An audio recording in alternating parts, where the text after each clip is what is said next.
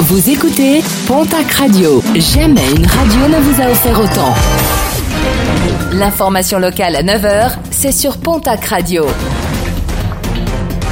Bonjour Jean-Marc Courage Sénac. Très bon lundi. Une enquête pour tentative de meurtre ouverte à Pau. Samedi très tôt dans la matinée, un jeune homme de 22 ans a été touché à la cuisse par une balle. Selon son témoignage, il aurait été la victime collatérale d'une rixe survenue à la sortie d'un établissement de nuit du quartier du Foirail. Deux hommes se seraient enfuis à bord d'une voiture avant de s'arrêter rue Bourbaki. L'un des deux individus aurait alors tiré vers la victime. L'enquête devrait permettre d'identifier ces deux personnes.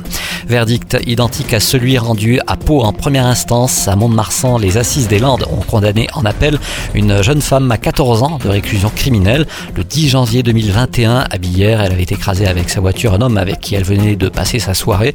Une jeune femme qui a indiqué ne pas avoir l'intention de le tuer, mais de lui briser les jambes. 14 mois de prison, dont 6 mois avec sursis, verdict du tribunal de Tarbes qui jugeait dernièrement dans le cadre d'une comparution immédiate un lourdé de 31 ans.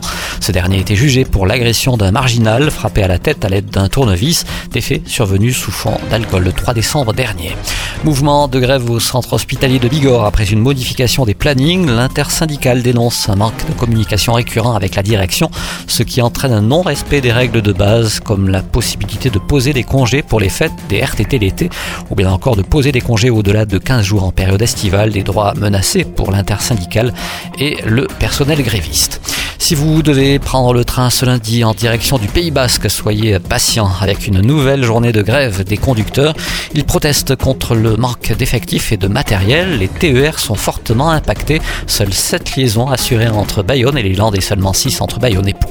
Toujours sur les rails vers un RER basco-landais, un sujet abordé aujourd'hui en concert régional de Nouvelle-Aquitaine, un service express régional métropolitain qui vise à renforcer les liaisons au départ de Bayonne vers Dax, Andaille, Saint-Jean-Pied-de-Port et Pau. L'objectif premier est de faire circuler des trains toutes les demi-heures sur l'axe Dax-Andaille. À cette occasion, des haltes ferroviaires pourraient être créées à Bidar et à Tarnos.